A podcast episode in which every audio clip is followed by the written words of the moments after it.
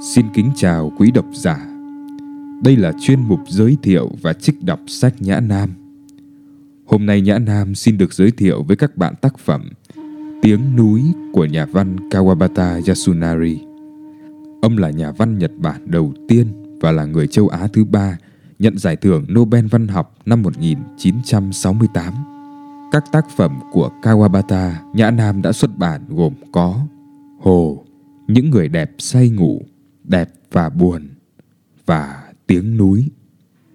Mời quý độc giả lắng nghe trích đọc phần mở đầu của tiếng núi.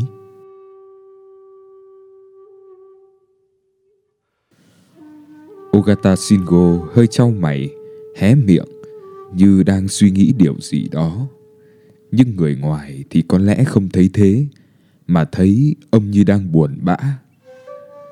Người con trai Suichi có để ý đến, nhưng anh ta chẳng hề bận tâm vì đó là chuyện cơm bữa. Nói một cách chính xác hơn, người con trai hiểu rằng cha mình đang cố nhớ lại điều gì đó, chứ không phải đang suy nghĩ. Người cha cởi mũ, đặt lên đầu gối trong khi vẫn túm lấy nó bằng những ngón tay trái. Duy Chi lặng lặng cầm chiếc mũ, cất lên giá để đồ trong toa tàu. À, này! Những lúc thế này, Shingo rất khó thốt thành lời. Cái con bé giúp việc bỏ về mấy bữa trước tên là gì ấy nhỉ? Kayo ấy ạ. Phải rồi, Kayo. Con bé về hôm nào nhỉ? Thứ năm tuần trước, được năm hôm rồi. Năm hôm trước à? Chẳng thể nhớ rõ mặt mũi lẫn quần áo của người giúp việc vừa mới xin nghỉ năm hôm trước. Chán thật. Suy Chi cho rằng cha mình đang làm hơi quá chuyện. Có lẽ là hai hay ba hôm trước khi Kayo về, lúc ấy bố đang định xỏ huốc để ra ngoài đi dạo, thì thấy chân mình có một vết chảy. Bố mới lẩm bẩm, nước ăn chân hay sao thế nhỉ? Thì Kayo bảo, ông bị phỏng chân rồi. Nó nói thế làm bố giật mình. Nhưng bây giờ nghĩ lại, bố đồ rằng nó nói là phỏng chân, chứ chẳng phải là phỏng chân phỏng chiếc gì. Chỉ là ngữ điệu của Kayo có vấn đề. Ngữ điệu ấy làm bố nghe lầm. Giờ bố mới chợt nghĩ ra. Shingo nói, anh thử nói phỏng chân xem nào. Phỏng chân? Thế còn phòng chân? phòng chân? Đấy, suy luận của bố quả nhiên là đúng. Kayo phát âm không chuẩn. Shingo xuất thân nhà quê, nên không tự tin vào cách phát âm theo giọng Tokyo của mình. Bố cứ đinh ninh, nó nói bố bị phỏng chân, khiến bố thắc mắc mãi là tại sao nó lại nói thế. Hình ảnh con bé ngồi bên bậc thềm tiễn bố đột nhiên hiện lên, gọi bố nhớ lại chuyện này, nhưng bố không tài nào nhớ ra tên nó. Bố còn chẳng nhớ rõ mặt mũi lẫn quần áo của nó nữa. Cayo ở nhà ta dễ đến nửa năm ấy nhỉ? Vâng ạ, Suy Chi đã quá quen với chuyện này, nên chẳng tỏ ra chút thông cảm nào với cha mình. Nhưng đối với Shingo thì chuyện ấy vẫn làm gợn lên một nỗi sợ dẫu rằng ông cũng đã quen. Dù rất cố, song ông không thể nào hình dung ra được Kayo một cách rõ ràng. Đôi lúc, cái cảm giác bồn chồn tìm kiếm đầy vô vọng ấy ở trong tâm tưởng cũng dịu xuống khi ông xa vào một nỗi sầu đa cảm. Lúc nào cũng vậy, Shingo vẫn tưởng như Kayo đang chống hai tay ở bậc thềm, nhớn người ra và nói Ông bị phỏng chân rồi. Shingo chừng như cảm thấy cuộc đời mình đang dần mất đi khi nghĩ đến chuyện người giúp việc với cái tên Kayo đã ở nhà mình những nửa năm nhưng chỉ lưu lại trong ký ức bằng một chi tiết duy nhất là hình ảnh cô tiễn mình ở bậc thềm hôm ấy. Yasuko, vợ Shingo, năm nay 63, hơn ông một tuổi. Họ có hai người con, một trai, một gái. Cô chị Fusako sinh được hai đứa con gái. Yasuko trông vẫn còn khá trẻ. Không ai nghĩ bà lớn tuổi hơn ông. Shingo nom chưa đến nỗi quá già. Bà vợ thậm chí còn được người ta tưởng là ít tuổi hơn ông như thói thường vẫn vậy. Mà nhìn bề ngoài thì cũng thấy là như thế. Không có gì bất tự nhiên cả. Bà nhỏ nhắn nhưng rắn giỏi, khỏe mạnh. Yasuko không xinh đẹp gì, thời trẻ lại trông già hơn Shingo nên bà không thích đi ra ngoài cùng ông. Shingo từng tự hỏi từ khi nào người ta bắt đầu mặc nhiên coi ông lớn tuổi hơn vợ mình nhưng không tìm được câu trả lời. Ông đoán chắc là từ sau tuổi 55 đàn bà đáng lẽ phải già nhanh hơn nhưng đây thì ngược lại. Năm ngoái khi vừa tròn một hoa giáp, Shingo ho ra ít máu. Có lẽ là máu từ phổi. Nhưng ông không đi khám kỹ, Cũng không an dưỡng một cách nghiêm chỉnh. Tuy nhiên không có gì bất thường sau đó nữa. Sự kiện ấy không khiến Shingo già yếu đi. Ngược lại, da rẻ còn đẹp lên. Sau nửa tháng nằm nghỉ ngơi ở nhà, Ánh mắt và màu môi dường như còn trẻ ra. Xưa nay Shingo chưa từng có triệu chứng chủ quan về bệnh lao. Việc lần đầu ho ra máu ở tuổi 60 mang đến cho ông một dự cảm vô cùng đen tối. Đấy cũng là lý do mà ông tránh đi khám bác sĩ. Suichi cho rằng đó là tính bướng bỉnh của người già. Nhưng từ góc độ của Shingo thì không phải vậy. Hẳn là vì có sức khỏe tốt nên Yasuko thường ngủ rất ngon Đôi khi Shingo cho rằng mình bị tỉnh giấc giữa đêm là do tiếng ngáy của bà. Nghe nói Yasuko bắt đầu ngủ ngáy từ hồi 15, 16 tuổi, khiến cha mẹ bà phải nhọc lòng tìm cách sửa cái tật ấy đi. Nhưng từ khi cưới chồng thì bà hết. Thế rồi qua tuổi 50, tật cũ lại tái phát. Shingo thường bóp mũi Yasuko rồi lay. Kể cả như thế mà vẫn không thôi ông sẽ nắm lấy cổ họng bà mà lắc. Ấy là khi tinh thần thoải mái, chứ còn những lúc khó chịu, Shingo sẽ chỉ cảm thấy một vẻ xấu xí già nua trên cái cơ thể đã sống cùng mình nhiều năm qua. Đêm nay cũng là một đêm khó chịu. Shingo bật đèn, nằm bên cạnh nhìn gương mặt Yasuko. Ông nắm lấy cổ họng bà và lắc, có chút mồ hôi dịn ra nghĩ rằng mình chỉ thật sự đưa tay chạm vào người vợ những lúc muốn làm ngưng tiếng ngáy của bà.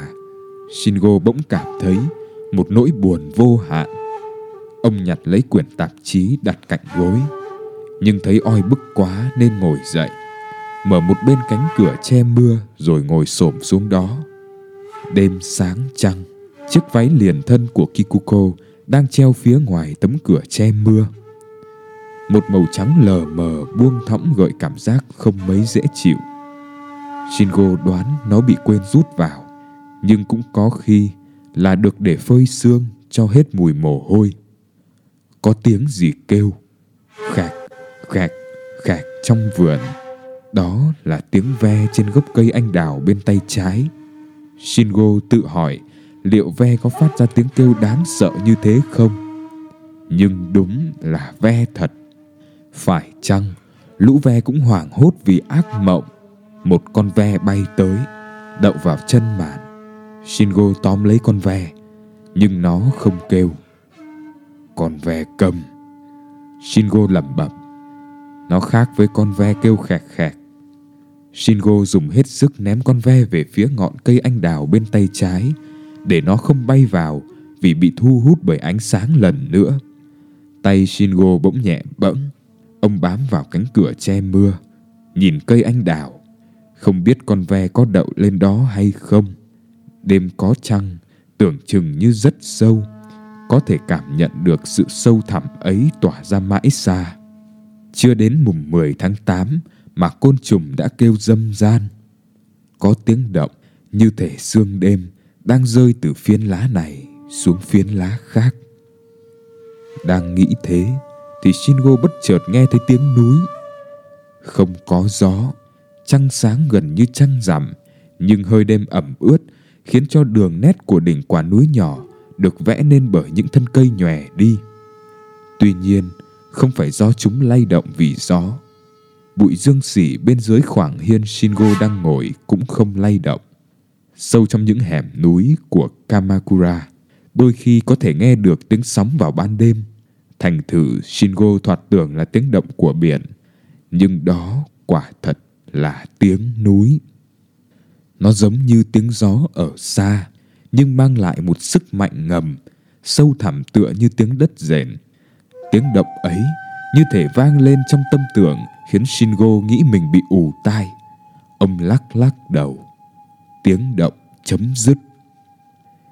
Chỉ sau khi tiếng động chấm dứt, Shingo mới bắt đầu bị xâm chiếm bởi một nỗi sợ. âm lạnh người vì nghĩ rằng tiếng động ấy mách cho âm biết về ngày tận số của mình. Shingo tin rằng mình đã rất bình tĩnh khi suy xét xem đó là tiếng gió, tiếng biển hay tiếng ù tai. Nhưng dường như không hề có một âm thanh nào như thế. Quả thật, Shingo đã nghe thấy tiếng núi. Cứ như thể có bảy ma quỷ đi ngang qua làm núi dậy tiếng vậy. Mặt trước của quả núi dựng lên như một bức tường tối bởi bờ sườn dốc đứng lẫn vào màu đêm có chứa hơi sương.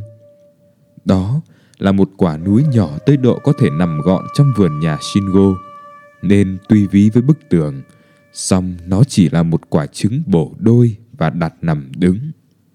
Hai bên và đằng sau ngôi nhà còn có một vài quả núi nhỏ nữa. Tiếng động vừa vang lên, có lẽ là từ quả núi đằng sau. Có thể thấy thấp thoáng một vài ngôi sao lọt qua kẽ cây trên đỉnh núi. Shingo chợt nhớ đến một câu chuyện lạ lùng trong lúc khép cánh cửa che mưa. Quãng 10 ngày trước, Shingo đang đợi khách trong một ngôi quán mới xây. Khách chưa tới, geisha cũng mới có một cô, còn một hoặc hai cô nữa nhưng đến muộn. Ông bỏ cà vạt ra đi, nóng phát ngốt mất. Cô geisha nói, Ừ, Shingo để mặc cô geisha cởi cà vạt ra cho mình. Tuy không thân thiết, nhưng sau khi đút chiếc cà vạt vào trong túi áo khoác của Shingo, treo bên cạnh gian tường trang trí, cô geisha ngồi xuống và bắt đầu tâm sự chuyện đời mình. Cô kể, khoảng hơn hai tháng trước, cô đã định tự tử cùng người thợ mập cất ngôi quán này. Nhưng đến lúc phải uống calicianua, mối nghi ngờ không biết liều lượng như vậy có đủ để chết không, cứ choán lấy tâm trí cô. Anh ta bảo đó chắc chắn là liều gây chết, bằng chứng là nó được gói riêng thành từng liều đấy thôi, thuốc đã được điều chế cẩn thận. Nhưng cô không thể tin được, mối nghi ngờ mỗi lúc một lớn thêm. Ai điều chế cho anh? Biết đâu người ta chỉ pha một lượng vừa đủ để làm đau đớn hòng cảnh cáo anh và em thì sao? Tôi hỏi vị bác sĩ nào hay tiệm thuốc nào đã bán cho anh, nhưng anh ta bảo không nói được. Như thế rõ ràng là bất thường đúng không? Đằng nào thì cả hai cũng chết. Tại sao anh ta lại không thể nói ra được chứ? Sau đó thì còn biết gì nữa đâu. Chuyện gì mà như tấu hài. Shingo định nói vậy nhưng thôi. Cô Geisha nhất quyết đòi phải tự mình nhờ ai đó cân lại rồi mới tự tử gì thì tự tử. Tôi vẫn còn giữ gói thuốc ở đây. Thật là một câu chuyện kỳ quái. Shingo nhủ thầm. Duy có chi tiết về người thợ mộc cất ngôi quán này là còn đọng bên tai. Cô Geisha lấy gói thuốc từ trong ví, mở ra cho Shingo xem. Ừm, Shingo chỉ biết ngắm nhìn gói thuốc. Ông chẳng phân định được nó là calicianua hay cái gì. Shingo vừa nhớ đến cô geisha ấy trong lúc khép lại cánh cửa che mưa. Tuy đã chui vào trong đệm rồi, nhưng Shingo không thể đánh thức người vợ 63 tuổi để kể về nỗi sợ khi nghe thấy tiếng núi.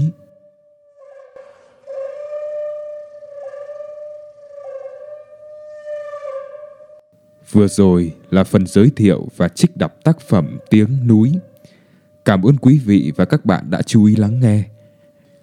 Hẹn gặp lại các bạn ở số trích đọc tiếp theo.